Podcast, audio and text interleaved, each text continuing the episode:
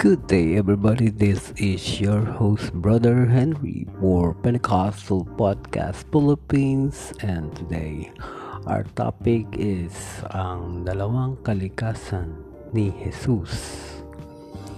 Ano ang ibig sabihin ng dalawang kalikasan ng ating Panginoong Jesus? At bago tayo magsimula, let's start for a prayer uh, close our eyes and uh, bow our heads. Lord, maraming salamat po sa mga araw na pinag-ingatan mo kami at uh, nais pong pasalamat unang sa lahat ang ating Panginoon sa Kristo na nagmanahal at nagligtas sa atin sa aking mga uh, mga kamag-anak dumadalangin sa suporta at mga panalangin. Aking mga taga-subaybay dito sa podcast at sa mga inspirasyon ng mga pakikinig sa mga liderato ng mga section ng bawat uh, church ng UPC Philippines sa inyong mga encouragement at mga liderato ang mga banal kabatiran ng UPC saan man po kayo sa dako ng mundo sa panalangin at tiwala ng mga pastor. Jesus Christ our Lord. Amen. So, ang topic po natin ay ang dalawang kalikasan ni Jesus. Ang ibig sabihin, uh, dalawang kalikasan ng ating Panginoon. It, ito ay aral ng Biblia na ang Panginoong Heso, Kristo ay uh, totoong tao at tunay na Diyos na ang iisang Diyos ay nahayag sa laman. Sabi po sa unang Timoteo 3 verse 16 at uh, nakilala natin siyang na ang ating Panginoong Hesus.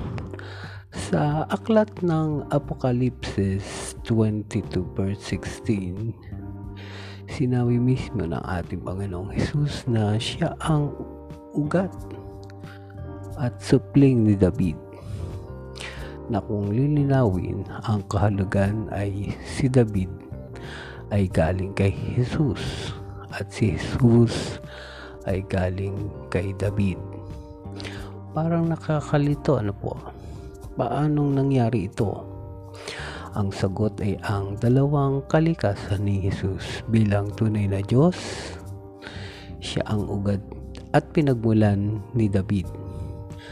At bilang totoong tao, si Jesus ay galing kay David o supling ni David. Ang dalawang kalikasang ito ni Kristo ay umiiral noon.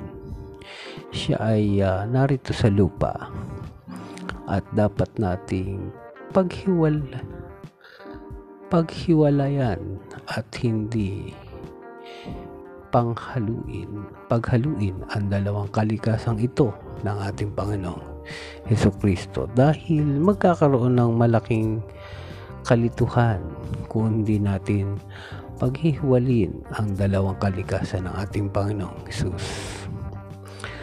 Sabi po, sa number one, bilang tao si Kristo ay ipinanganak sa verse po ng Lucas sa aklat po ng Lucas 2 verse 7 at uh, bilang Diyos siya ay uh, naroon na sa mula pa hanggang ngayon. Sa Micah 5 verse 2 at John 1 1 1 verse 1 hanggang 2 at uh, sabi po lumago sa karunungan Pangalawang, spiritual at lip, lip, lipunan. Sabi po sa Lucas 2 verse 52. Bilang Diyos, siya ay hindi nagbabago. Hebreo 13 verse 8 At bilang tao, tinoksyo siya ng Diablo. Sa Matthew 4 verse 2 at uh, bilang Diyos siya ay nagpalayas ng Diablo. Sa Matthew 12 verse 28 at uh, bilang tao siya ay nagutom. Sa Mateo 4 verse 2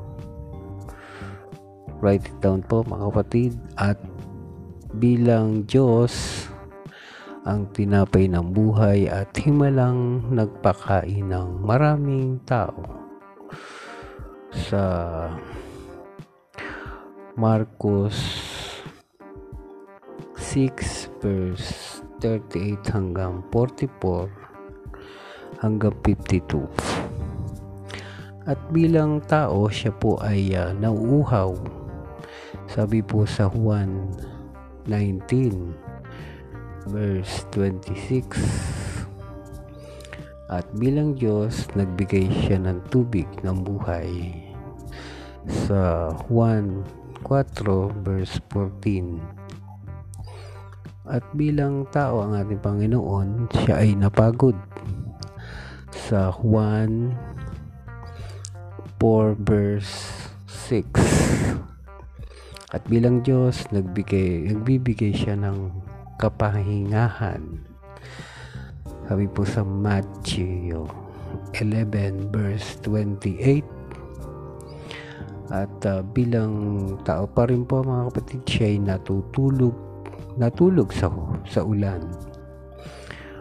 Marcos 4 verse 38 at bilang Diyos, pinakalman niya ang uh, ulan. Sa Marcos 4, verse 39 to 41. At uh, bilang tao, siya po ay nananalangin sa Lucas 22 verse 41 at uh, bilang Diyos tumutugon siya ng mga panalangin sa 1 14 verse 14 bilang tao pa rin po hina, hinampas niya at pinalo. Pinahirapan po siya. Sa 119 verse 1 to 3 at uh, bilang Diyos po siya ay nagpapagaling ng may sakit. Sa Matthew 8 verse 16 to 17 bilang tao siya po ay namatay.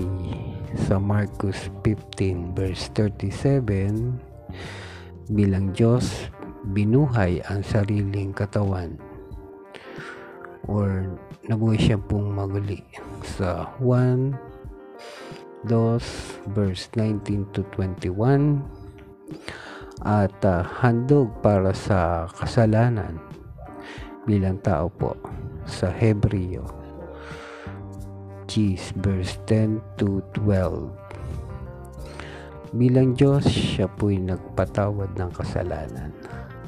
Marcus 2 verse 5 to 7 At uh, bilang tao, hindi alam ang lahat ng mga bagay sa Marcus 13 verse 32 At bilang Diyos, alam lahat ng bagay. John 21 verse 17 At bilang tao, walang kapangyarihan. Sa 1.5.30 at bilang Diyos makapangyarihan sa lahat.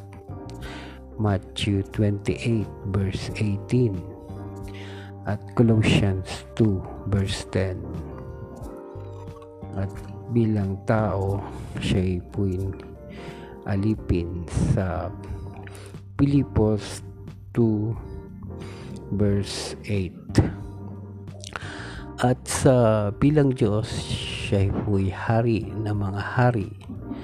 Sa Apokalipsis